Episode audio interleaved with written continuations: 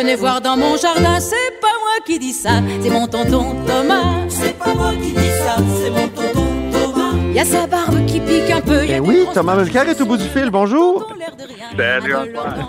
C'est pas moi qui dis ça, c'est mon tonton Thomas, comme dit la chanson.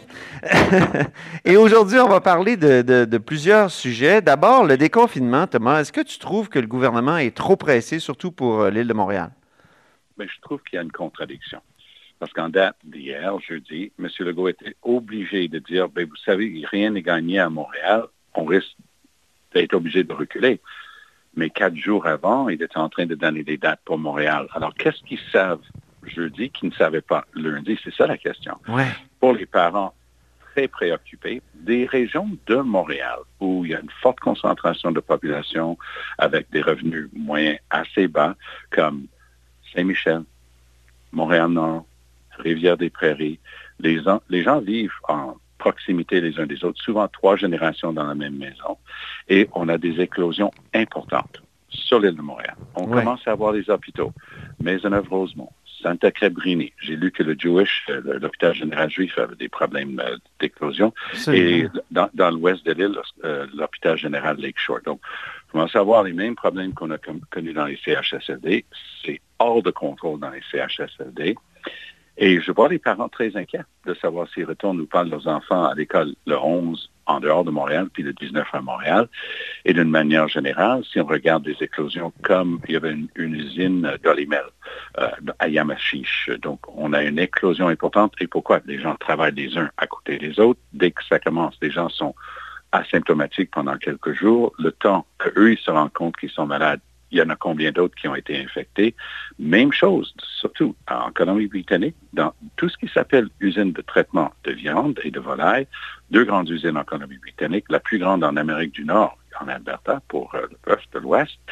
Donc, on commence à avoir quelque chose qui ressemble à ce qu'on a connu avec les paquebots. Ça peut ressembler à une drôle de comparaison, mais qu'est-ce qu'il y a en commun? Oui, oui, oui. On est dans un endroit Les croisières, les gros bateaux de croisière, hein, c'est ça? C'est ça. On, on était là-dessus, puis les gens, une fois qu'ils sont enfermés là-dedans, ça se propage. Un CHSLD, imaginez, c'est imagé, mais imaginez un CHSLD comme un grand bateau fermé, on n'a pas le droit de sortir, et l'éclosion commence, et c'est la fin. Et j'étais très triste cette semaine. Je suis sûr qu'il voulait pas mal faire parce que son cœur est vraiment là-dedans. Mais il y a une chose qui m'a troublé cette semaine. J'ai vu le premier ministre Legault montrer une graphique. Il a dit, regardez en bas ici, vous savez, le nombre de cas dans la communauté, en dehors des CHSLD, regardez, c'est constant, c'est 8, 10 par jour, c'est pas beaucoup. Et, et il dit, si on oublie ça, puis le ça, c'était cette énorme courbe au-dessus de Oui. tous les patients malades ou morts en CHSLD. Mais on ne peut pas oublier ça. Ce sont des êtres humains, ce sont des histoires, ce sont des gens qui ont bâti notre pays, ce sont des gens qui sont en train de vivre des horreurs au Canada, au Québec, en 2020, et on ne peut pas juste les oublier. On est rendu même à faire appel à l'armée qui, qu'on- on est chanceux, est capable d'intervenir et donner un coup de main. Mais il y a quelque chose, Antoine, il faut se l'admettre, il y a quelque chose qui a cloché terriblement dans notre manière de traiter cette crise, cette pandémie. Oui, absolument. Euh, mais je- je- moi, j'ai l'impression que ça va être reporté, le, le Ben, déconfinement ben de. Montréal. Je peux pas concevoir, euh, avec tout ce qu'on a aujourd'hui, là, que d'abord, euh, est-ce qu'il va y avoir une amélioration si radicale qu'on va pouvoir qu'on qu'on déconfiner? Je, ne le crois pas. Il y, a, il y a- il y a des choses qui sont difficiles à suivre. Hier, la ministre responsable annonçait qu'il y va avoir du- une saison touristique. Et aussi, on annonçait hier qu'il y aura, euh, aux affaires municipales, il y aura des camps du jour cet été. Ah oui, C'est intéressant, tant mieux pour les enfants. Mais vraiment, si on n'a pas le droit encore aujourd'hui de se rassembler à, à plus que deux, on peut vraiment parler sérieusement du fait qu'on va avoir des camps de jour. c'est on ça. fait assez pour savoir que c'est sécuritaire. Peut-être je porte trop bien mon nom de Thomas, je doute. Oui. Et, euh, et- et- mais je regarde ça. Et je suis pas un, un craintif de nature. hein. Je, suis plutôt optimiste dans la vie, mais je regarde ça, puis je suis pas convaincu qu'on a vu juste euh, depuis le début. Parlons de la controverse linguistique maintenant, covidienne. Oui. Le premier ministre chose, ça. Trudeau qui a justifié Oui. euh, des exemptions au bilinguisme décidées par Santé Canada là, sur en raison de la situation exceptionnelle. Donc, sur des, certains produits, il n'y a que de l'anglais. Euh, est-ce que tu trouves qu'il s'en est bien sorti, qu'il qu non, était... Euh, non, c'est inadmissible et c'est pas un prétexte. Puis je, je vis ce dossier-là, pour la petite histoire, j'étais responsable de la traduction des lois au Manitoba quand la Cour suprême avait rendu sa décision. Donc, j'ai travaillé une couple d'années là-bas, à Winnipeg. J'étais directeur des affaires juridiques à Alliance Québec, mais pendant plus longtemps que ça, j'étais à la direction des affaires des, euh, juridiques du Conseil de la langue française. Dire que le dossier linguistique, c'est quelque chose que je connais, c'est un euphémisme. J'ai trava travaillé là-dedans pendant des années et ben des oui. années. J'étais même, j'étais même commissaire à la commission d'appel sur la langue d'enseignement. Donc, il y a des sensibilités. Oui, il va y avoir des, des cas d'exception. Mais c'est fait tellement allègrement.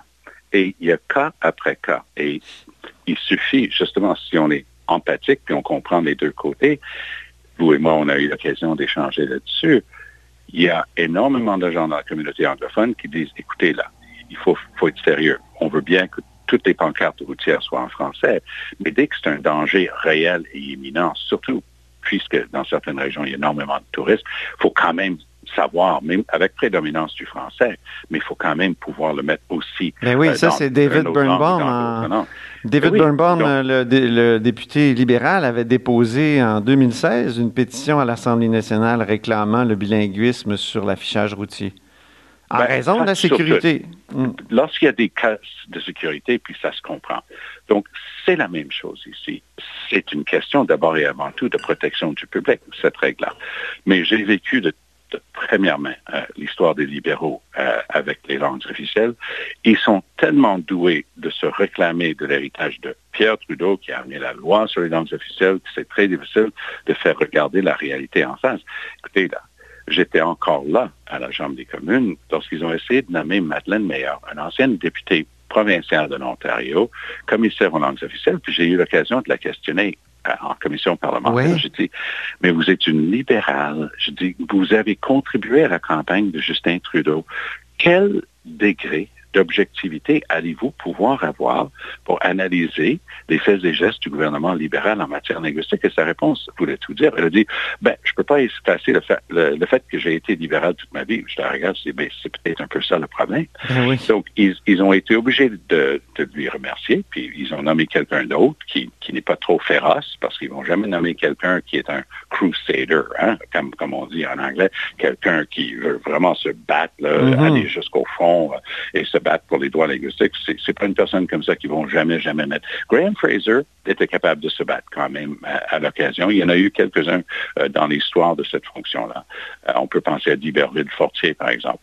Mais d'une mmh. manière générale, les libéraux veulent juste que ce dossier-là dort. Et M. Trudeau pense qu'il a tourné une page là-dessus, mais c'est le même Justin Trudeau qui, au moment de commencer sa carrière politique, est allé au Nouveau-Brunswick pour dire, écoutez, là, on ne devrait plus avoir des écoles françaises et anglaises, tout le monde devrait juste être bilingue, puis on devrait aller à la même école. On a ça, échangé, euh, Thomas, autour de la chronique de Marnie Scoopoff dans le oui. National Post qui disait, oui. euh, c'est ça, j'écoute les, les, les, le bloc et euh, Boc-Côté se plaindre de cette affaire-là, du manque de français, mais est-ce qu'ils préfèrent être infectés par euh, la COVID que par l'anglais?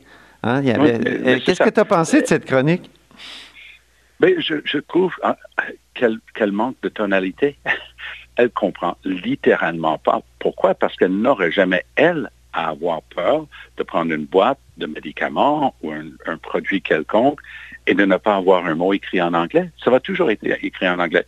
On parlait de tantôt, j'ai utilisé le mot empathie. Il faut comprendre un peu comment ça se passe de l'autre côté de la rue pour pouvoir être sensible à ça. Et elle est complètement immunisée contre ça. Elle n'aura jamais à se poser la question. Donc, elle regarde les francophones qui disent, hé, hey, oh, c'est une question de protection du public, est-ce qu'on peut avoir du français? Et elle dit, mais de quoi vous plaignez? Est-ce que vous préférez être malade? C'est très peu d'empathie, de sensibilité et de compréhension. Mm -hmm. Et euh, quand on voit au Nouveau-Brunswick euh, à quel point le gouvernement Higgs euh, méprise les Acadiens, en Ontario, ben, il y a très Higgs peu de Français est... dans les conférences de presse aussi. Ah, mais cas... Doug Ford s'est attaqué. Un de ses premiers gestes était de s'attaquer directement aux Franco-Ontariens. Ouais.